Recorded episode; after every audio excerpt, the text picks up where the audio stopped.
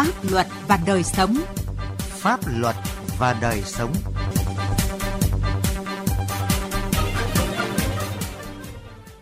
Xin kính chào quý vị và các bạn. Thưa quý vị và các bạn, Việt Nam cũng như nhiều quốc gia trên thế giới đang phải đối mặt với tình trạng ô nhiễm môi trường do chất thải nhựa gây ra ngày một tăng.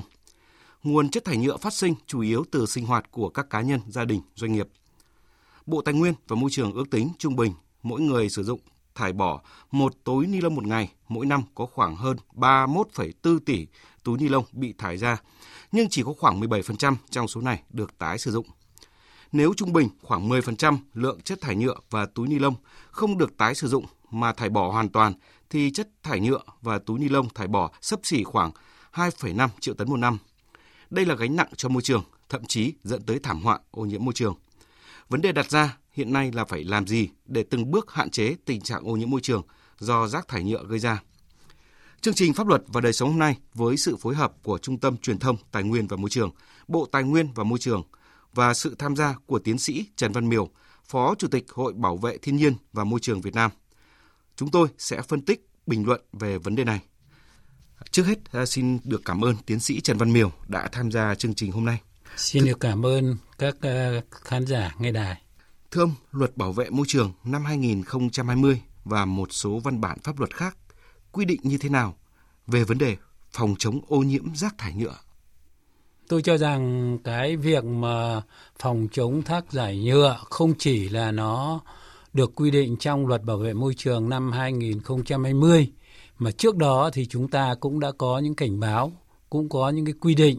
để làm sao tức là chúng ta giảm thiểu cái rác thải nhựa, trong đó có túi ni lông và cái đồ nhựa dùng một lần. Nhưng mà luật bảo vệ môi trường năm 2020 thì đã quy định rất rõ ràng thì chúng ta cần lưu ý có hai cái nghị định kèm theo. Một đấy là cái nghị định 08 ngày mùng 1 tháng 10 năm 2022 quy định chi tiết về những cái điều để thực hiện luật bảo vệ môi trường năm 2020. Thế và đặc biệt, cái nghị định 45 ngày mùng 7 tháng 7 năm 2022 quy định rất cụ thể về những vấn đề xử phạt vi phạm hành chính trong lĩnh vực bảo vệ môi trường.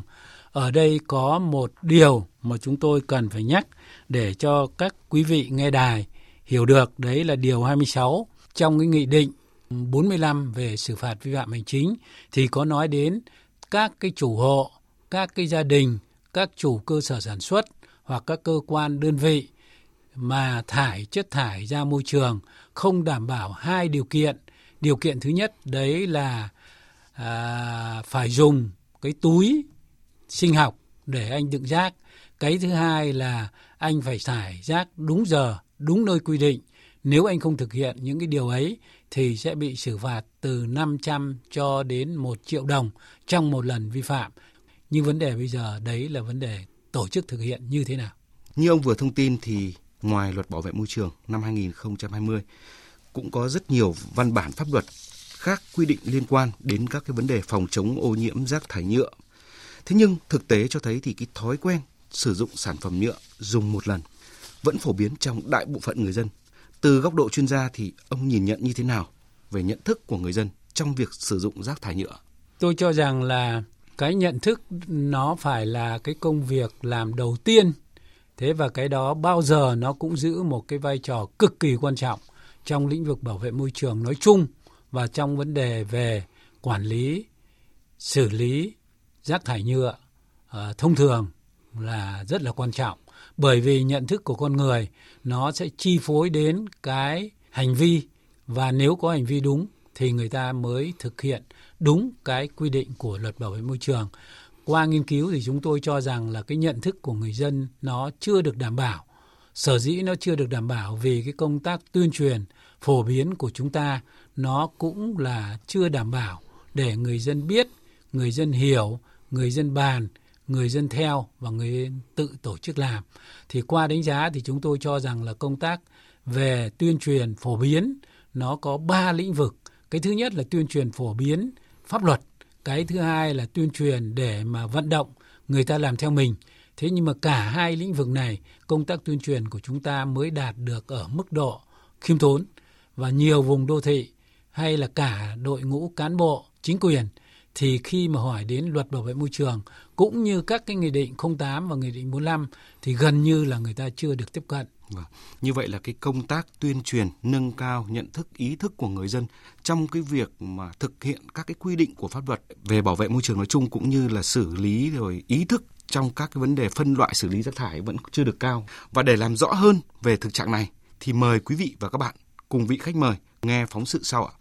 Cứ mỗi lần đi chợ là bà Phạm Lan Phương lại đem về vài túi ni lông sử dụng một lần rồi thải ra thùng rác. Không những vậy, bà còn mua túi ni lông về để đựng rác, đựng đồ. Khi được tuyên truyền về tác hại của rác thải nhựa, bà Phương đã thay đổi thói quen. Tôi thì nhìn nhận cái vấn đề uh, sử dụng các cái um, bao bì sử dụng một lần ấy, như là cốc nhựa, túi ni lông các loại đấy. Thì tôi thấy cái này này, ngoài cái việc gây ô nhiễm môi trường ấy, nó còn làm độc hại cho những người sử dụng cái sản phẩm này. Mà tôi thì rất mong rằng là sẽ có những cái loại bao bì tái sử dụng được nhiều lần không thể phủ nhận sự tiện ích từ các sản phẩm từ nhựa sử dụng một lần bởi sự bền chắc tiện dụng và giá thành thấp. Nhưng nó cũng chính là tác nhân lớn gây ảnh hưởng đến môi trường và sức khỏe con người. Tác hại của rác thải nhựa bắt nguồn từ các đặc tính của nhựa là khó phân hủy, chứa một số chất phụ gia có hại. Quá trình phân hủy sản sinh khí nhà kính. Theo tính toán của các nhà khoa học, để phân hủy một chai nhựa cần từ 450 đến 1.000 năm, ống hút từ 100 đến 500 năm cốc ly xốp từ 50 đến 200 năm, túi nhựa từ 500 đến 1.000 năm, bìm tã lót từ 250 đến 500 năm. Lượng chất thải nhựa và túi ni lông thải ra môi trường ngày càng gia tăng, đe dọa nghiêm trọng đến môi trường đất, nước, không khí và đại dương nếu không được thu gom, xử lý triệt để. Nghệ sĩ ưu tú Đỗ Kỳ và nhà báo Hoàng Quốc Dũng báo Tiền Phong nêu thực tế.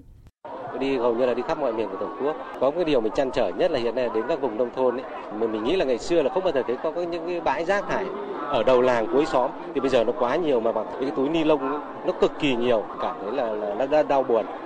Ở như nào kinh tế phát triển càng mạnh thì ở nó càng lớn nhất là ví dụ chẳng hạn chúng ta xem thống kê hai cái trung tâm kinh tế lớn nhất nước là Hà Nội, Thành phố Hồ Chí Minh. Cái này nó liên quan chuyện mà chúng ta sẽ đưa ra can thiệp thế nào giảm thiểu cái sử dụng uh, sản phẩm nhựa khó phân hủy tức là cái mối quan hệ kinh tế và ý thức dường như là nó không phải là thuận chiều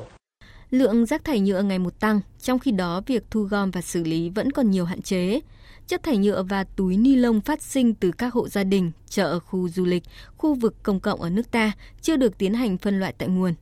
Trong đó, một số ít loại chất thải nhựa có giá trị tái chế được thu gom mang tính chất tự phát ở quy mô ít hộ gia đình. Người thu gom rác và nhặt phế liệu tự do còn chất thải nhựa không có hoặc có giá trị tái chế thấp gồm túi ni lông, hộp xốp các loại, ống hút nhựa, sử dụng một lần bị thải ra môi trường. Luật sư Nguyễn Ngọc Lan, cố vấn kỹ thuật dự án nâng cao nhận thức pháp luật và thúc đẩy trợ giúp pháp lý cho phụ nữ về luật bảo vệ môi trường tại quận Hoàng Mai, thành phố Hà Nội cho biết. Cái thói quen của người dân khi mà đổ rác thì vẫn thường là cho tất cả các loại rác vào trong một túi cho nên là thực chất cái công tác là phân loại rác thải ở tại khu dân cư thì nó vẫn còn chưa thực sự là thực hiện được một cách triệt để. Vâng, rõ ràng qua phóng sự vừa rồi thì ô nhiễm rác thải nhựa đã trở thành vấn đề đáng báo động và xử lý rác thải nhựa đang đặt ra là hết sức cấp bách. Từ góc độ chuyên gia thì ông nhìn nhận như thế nào về cái mức độ báo động ô nhiễm rác thải nhựa ở nước ta? À, những con số thống kê thì cho chúng ta biết một cách tương đối, tức là nếu tính mỗi người Việt Nam sử dụng một ngày một túi nhựa thì như thế là 100 triệu người của mình trong một ngày thì anh đã sử dụng đến 100 triệu túi nhựa rồi. Thế và nếu tính ra một năm thì như thế là chúng ta có con số rất đáng báo động. Đấy là trên 36 tỷ túi ni lông đã được sử dụng. Thế nhưng mà con số thứ hai mà chúng ta cần quan tâm đấy là chỉ có 17% tức là 5 tỷ túi ni lông là được tái sử dụng, còn khoảng trên 25 tỷ túi ni lông là bỏ ra môi trường. Thì đây là một con số chúng tôi cho rằng là rất đáng báo động. Sở dĩ nó có hiện trạng ấy là vì trong quản lý về rác thải nhựa ấy thì nó có vấn đề là thu gom, có vấn đề vận chuyển, có vấn đề tái chế, tái sử dụng và có vấn đề xử lý thì tất cả những khâu này nó chưa đồng bộ. Và cái chưa đồng bộ ấy thì nó dẫn tới là cái túi ni lông thải ra môi trường. Mà chúng ta biết hiện trạng hiện nay nhiều địa phương kể cả nông thôn và đô thị thì cái rác thải nhựa cũng như là túi ni lông nó ở rất nhiều nơi, nhiều chỗ. Và nhiều chỗ nó trở nên rất là bức xúc. Ông có thể phân tích rõ hơn về cái vai trò của việc phân loại, thu gom, tái chế, tái sử dụng rác thải nhựa trong việc bảo vệ môi trường cũng như là thúc đẩy cái phát triển kinh tế xanh mà chính phủ đang hướng tới hiện nay? À, tôi cho rằng là cái quản lý rác thải nói chung và rác thải nhựa nói riêng ấy thì nó có một cái quy trình. Khâu đầu tiên đấy là thu gom, phân loại, sau đó là vận chuyển, sau đó là tái sử dụng, tái chế, thế rồi là xử lý. Thì tôi cho rằng cái khâu đầu tiên đấy là khâu phân loại. Thế và nhìn vào hiện trạng hiện nay, kể cả những nơi mà chúng ta làm thí điểm cái khâu phân loại rác thải nhựa tại nguồn ấy thì chúng ta vẫn gặp khó khăn và gần như là chưa thực hiện được kể cả những cái thí điểm về mô hình ở nông thôn và đô thị.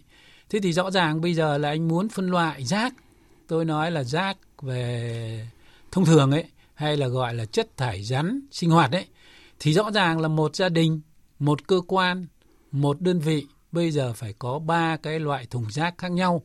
Thùng rác thứ nhất đấy là rác hữu cơ, thùng rác thứ hai đấy là rác mà nó gọi là rác vô cơ, trong đó có túi nhựa, túi ni lông, đồ nhựa dùng một lần của chúng ta và cái thứ ba là rác đồng hại. Nhưng mà gần như hiện nay chúng ta chưa thực hiện. Thế và người ta đang chờ đợi đến năm cuối năm 2024 nghị định 45 có hiệu lực thì phải thực hiện cái điều đó thì tôi cho rằng là thời gian cũng còn chỉ còn trên một năm. Và một năm ấy nếu chúng ta không rốt ráo hơn chúng ta không có những giải pháp nó cụ thể liên hoàn hơn thì tôi cho rằng là công tác phân loại rác tại nguồn là vẫn gặp khó khăn. Vâng. Như ông đã đề cập thì việc phân loại, thu gom, tái chế, tái sử dụng rác thải nhựa có vai trò rất quan trọng trong việc giảm thiểu ô nhiễm môi trường cũng như là thúc đẩy phát triển các cái ngành kinh tế xanh. Vậy thực tế theo ông thì cái công việc này đã được thực hiện hiệu quả, các cái giải pháp đưa ra hiện nay đã trúng và đúng chưa? À, tôi cho rằng là cái chủ trương về chuyển đổi xanh, kinh tế xanh, tăng trưởng xanh hoặc là nói đến kinh tế tuần hoàn. Đây là một xu thế của thời đại. Một xu thế ấy thì đang được Việt Nam của chúng ta hưởng ứng rất là nhiệt thành. Cái nhiệt thành ở đây chúng ta thấy là Thủ tướng Chính phủ của chúng ta đã cam kết tức là đến năm 2050 chúng ta đưa phát thải dòng về không ấy. Thế thì bây giờ mà muốn đến năm 2050 Việt Nam thực hiện những điều ấy thì Việt Nam phải làm rất nhiều việc, trong đó có chuyển đổi xanh, kinh tế xanh, thế và trong đó có kinh tế tuần hoàn. Tôi chỉ nói đến cái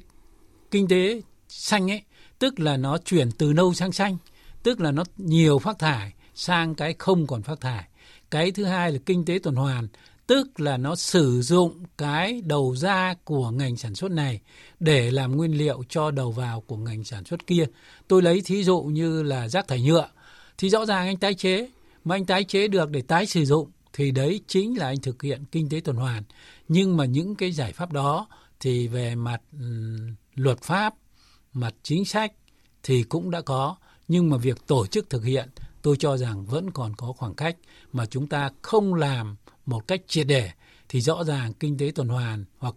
cái chuyển đổi xanh, kinh tế xanh của chúng ta nó lại là khẩu hiệu. Mà chúng ta muốn biến khẩu hiệu thì rõ ràng thành hiện thực thì rõ ràng là chúng ta phải có công tác truyền thông, chúng ta phải có phong trào, chúng ta phải có vận động và chúng ta phải có những cái xử phạt vi phạm hành chính trong cái lĩnh vực đó thì tôi tin nó mới đạt được.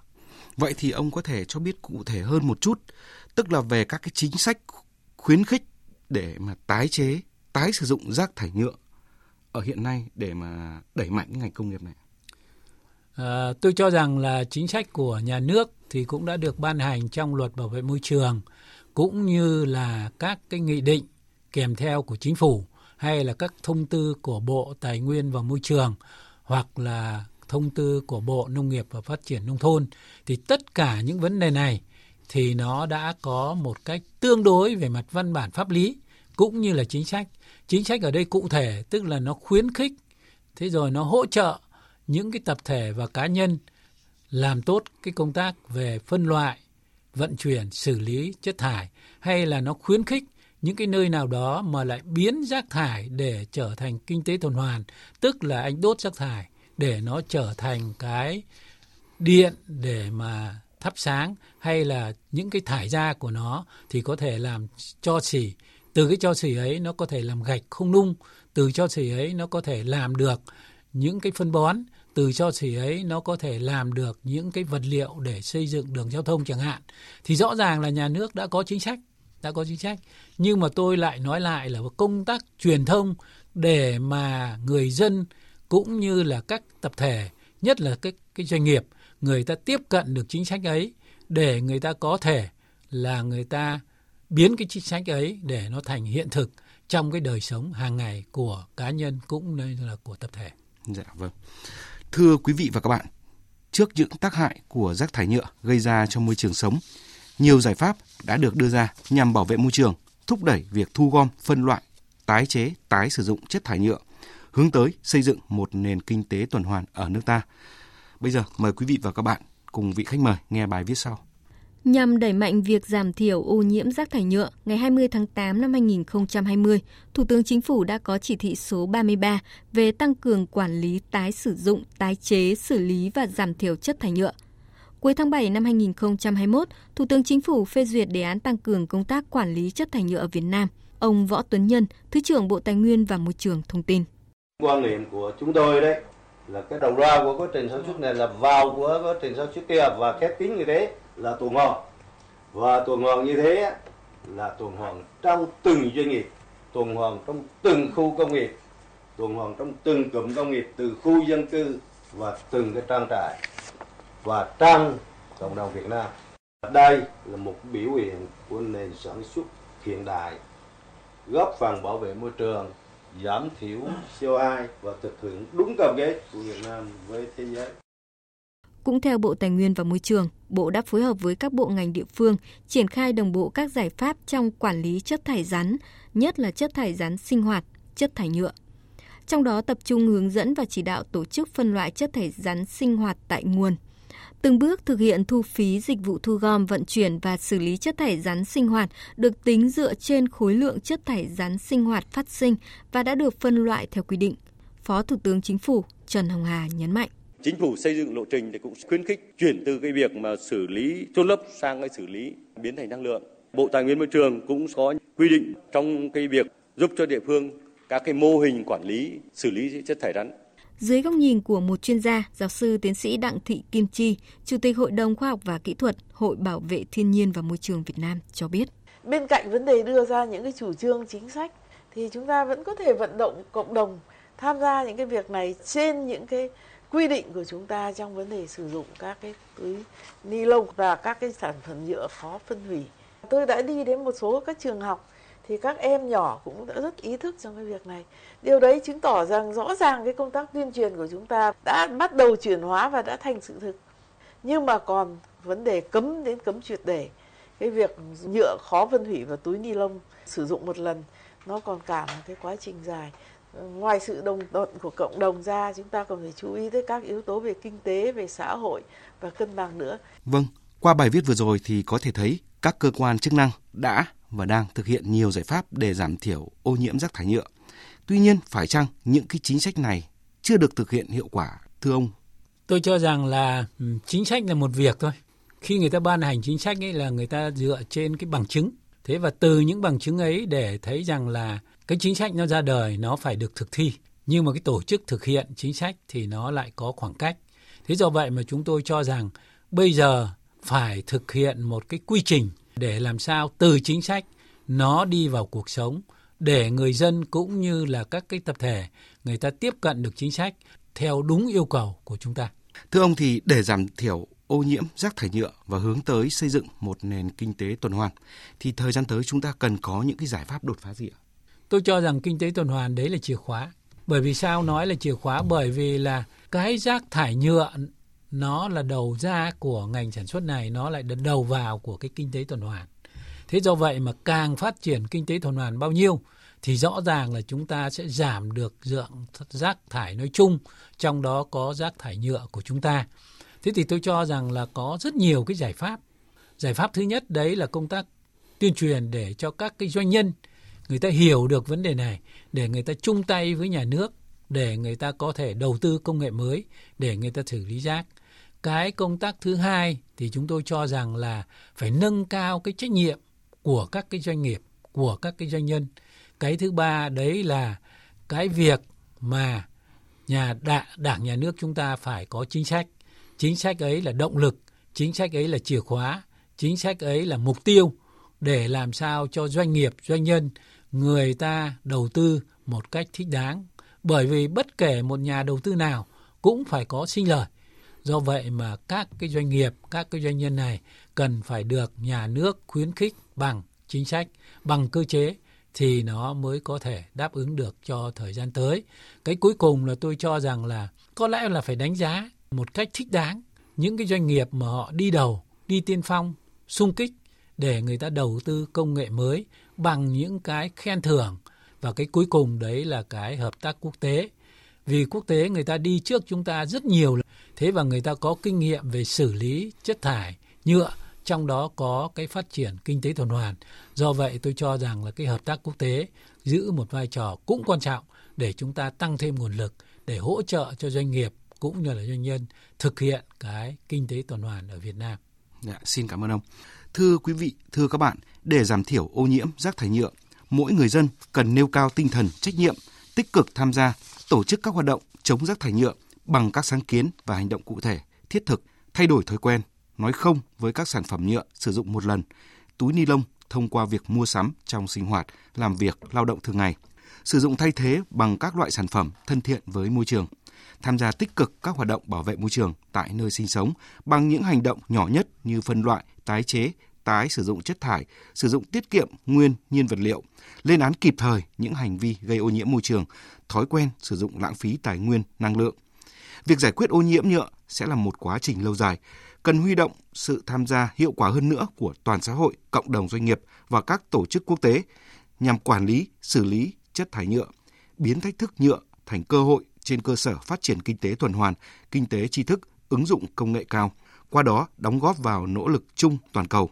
Tới đây, thời lượng chương trình đã hết. Một lần nữa, xin trân trọng cảm ơn tiến sĩ Trần Văn Miều, Phó Chủ tịch Hội Bảo vệ Thiên nhiên và Môi trường Việt Nam. Cảm ơn sự phối hợp của Trung tâm Truyền thông Tài nguyên và Môi trường, Bộ Tài nguyên và Môi trường đã tham gia chương trình. Cảm ơn quý vị và các bạn đã quan tâm theo dõi.